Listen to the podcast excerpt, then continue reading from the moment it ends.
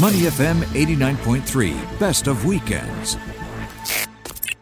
One topic that is very important, of course, to all of us is food, food security, food safety, and just being able to have access to food.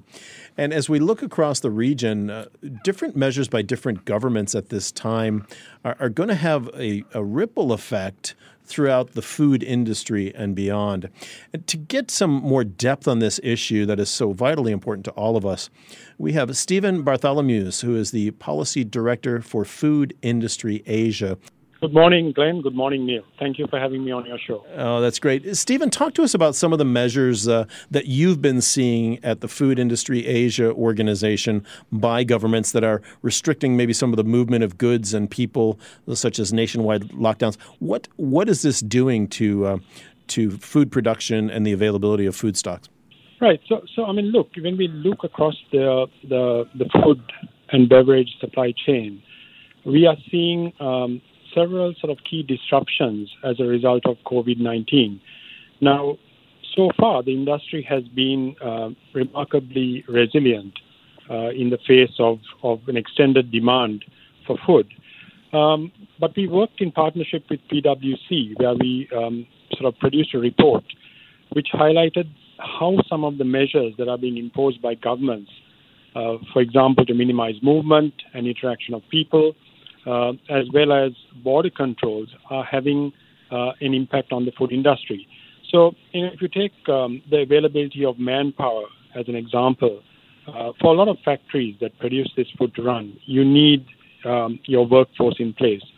And while companies uh, are taking measures to to ensure that this workforce is protected, um, say if your plant is a, uh, working at, at, at a 50% capacity, then you're not able to produce uh, all the goods that you need. Um, another challenge, of course, that you would see um, that is that if you have sort of border controls and, and the food value chain, you know, stretches across all the way from agriculture uh, to your food delivery system. So if you can't get the raw materials that you need to produce the food, um, this can be uh, a very significant challenge as well. So you know, for example, we saw uh, in the Philippines, um, animal feed was not getting to farms, and if you know if you, if you can't feed your chickens, um, well, essentially they die, and there's no way of getting uh, food out into the market. So, um, you know, things like border controls, where you have very high scrutiny at checkpoints, uh, are creating things like logistical bottlenecks that can then have a knock-on effect. Um, when you see things like consumers uh, panic buying, uh, as well as, as I said earlier, the inability of workers to, to get to work. Yeah, we're speaking with Stephen Bartholomew, the Policy Director of Food Industry Asia. Stephen, you mentioned the border controls. I mean, bringing it a little bit closer to home, since we've had a, a major restriction of movement at the causeway that obviously separates Singapore from Malaysia, you know, the government have been at great pains to in, uh, insist that the food supply hasn't been disrupted. But what are you seeing since we've, we've restricted movement on the causeway? What, what changes have you seen, if any, with that? Um, look, I, I, think that you know something like 300,000 workers cross between Singapore and Malaysia on a daily basis, and this is not just within the food industry; it's right across all the other industries as well. Um, I mean, as I mentioned earlier, uh, so far, I think that industry has remained remarkably resilient. And if you look at your supermarket shelves, there is there is still food on the shelves. Um, you know, they, they are being stocked at a much more regular basis because of things like panic buying. And you know, if I have one thing to to uh, one piece of advice to consumers, yeah, it's that you know, first of all, um, governments across ASEAN have stockpiles of food. The food industry has also um, you know stockpiles of food in their in their warehouses, and we continue to produce more food. So there is no need for panic buying. However, if this sort of long-term lockdown uh, continues, and let's for argument's sake, you know, two to three months down the road, if we are still in a very similar situation, then sort of things like the movement of goods across borders can have an impact. And I think that you know the Singapore-Malaysia border so far the the flow of goods um, across the border has not been hampered. So you know trucks can get across the border as long as they have the right paperwork. But that's not the case in other countries in ASEAN. And and don't forget, I mean, as a region, we are all interdependent on produce from across ASEAN, but across the rest of Asia and the rest of the globe. So, you know, a long-term, long-term sort of impacts and also protectionist measures by by some governments could have uh, an impact. So far, we're not seeing it here in, in Singapore, but it's something that you know two to three months down the road, if some of these sort of measures like labor restrictions, border controls continue, um, we could see potentially an impact. You've touched on my follow up question, which is I have noticed myself anecdotally, and I'm not the only one, that in fair price stores, cold storage, supermarkets, yes, you're right, the more regional, local goods, the daily essentials are still there. But just to use one or two examples, if you're talking about cheeses, I'm a big fan of cheese, cheese that's come from Australia, that from the New Zealand, the UK, there was absolutely no doubt in my mind that that supply chain, that's only one product, but that supply chain has been disrupted.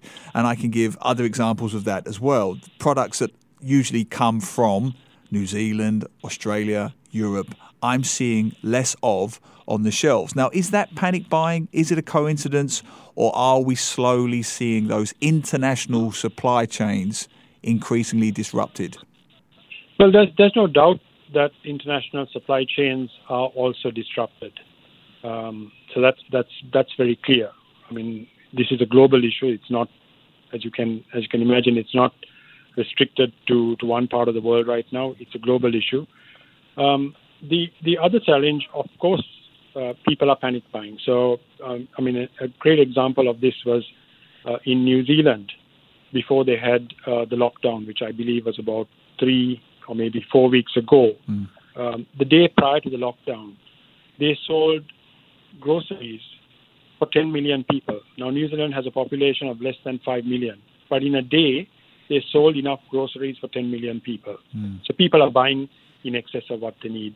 And if you take things like cheeses, I guess there is a perception amongst consumers that um, these products, there might be a slowdown in these products in the market.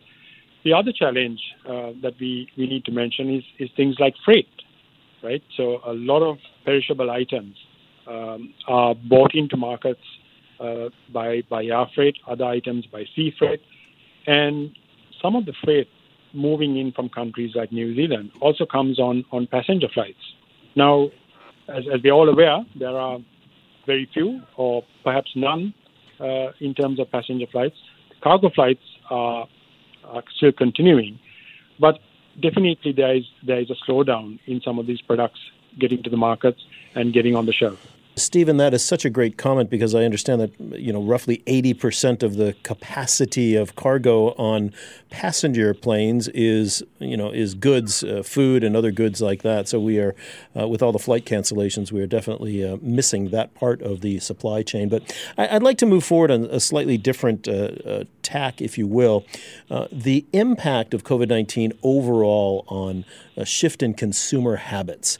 what have you at the Food Industry Asia and, and this recent study with uh, with PwC, what are you seeing in terms of what your best guess is? How is the future of of this industry going to change um, now that you know when this eventually all settles down, whether that's a year from now or whenever that is? Well, I mean, one one thing that we've got to be very clear of is that the impacts of COVID nineteen um, and I'm just talking here specifically about the food and beverage industry. I'm sure there'll be impacts on other industries as well. But if you just take the industry that I work in, which is food and beverage, um, it's very clear that the impacts on industry will last well beyond the current crisis. So if you look at some of the trends that we expect going forward, I mean, you'll see that uh, from a consumer perspective, many habits that consumers have developed um, under the lockdown are, are very likely to last in the long term. So things like you know the, changing consumer habits, um, there will there is likely to be an increased demand uh, for online food delivery, uh, including the delivery of, of groceries, and it's very important that businesses also need to evaluate and adapt uh, to these lasting shifts in consumer preference. Um, another factor that's going to impact us going forward is digitalization. So, new technologies uh, are going to limit things like risk and costs. So, you'll see, uh, certainly from an industry perspective, the accelerated deployment of digital technologies. There will be greater automation in the production and processing process um, and sort of uh, reduced dependence on operational labor because, as you can imagine, with labor shortages in, in some in some for some manufacturers, uh, that's proving a challenge, but they're adapting with automation. Um, and we are likely to see, even from a retail perspective, more digital touch points uh, with suppliers, customers, uh, and, and governments as well. And then we're going to see more diversification in the supply chain. I think if there's one thing that industry has learned uh, or, or, lessons being learned from, from the whole COVID 19 crisis, uh, it's the importance of looking at diversifying your supply chains uh, for global supplies. So you'll see um, re- reconfiguration of, of production footprints where, say, if a, a manufacturer currently depends on, on two locations either regionally or globally for a particular product, they are likely to look at diversifying um, that supply chain and looking at maybe four countries or five countries uh, for that product. And then finally, you're going to see um, more integration. So there'll be a deeper connection across the value chains. Uh, so, for example, um, you know, the larger companies are going to very likely look at working closer uh, with the smallholder base, um, and also uh, you know, the development of mass market uh, agri-tech and microfinance propositions uh, to increase yields among stakeholders. so you'll like to see more collaboration, uh, not only between industry, but also between industry and government going forward. Great insight uh, from Stephen Bartholomew, the policy director, the Food Industry Asia. Thank you, Stephen, for being with us on Weekend Mornings. Thank you very much and have a great day ahead. Thank you. To listen to more great interviews, download our podcasts at moneyfm893.sg or download the SPH radio app available on Google Play or the App Store.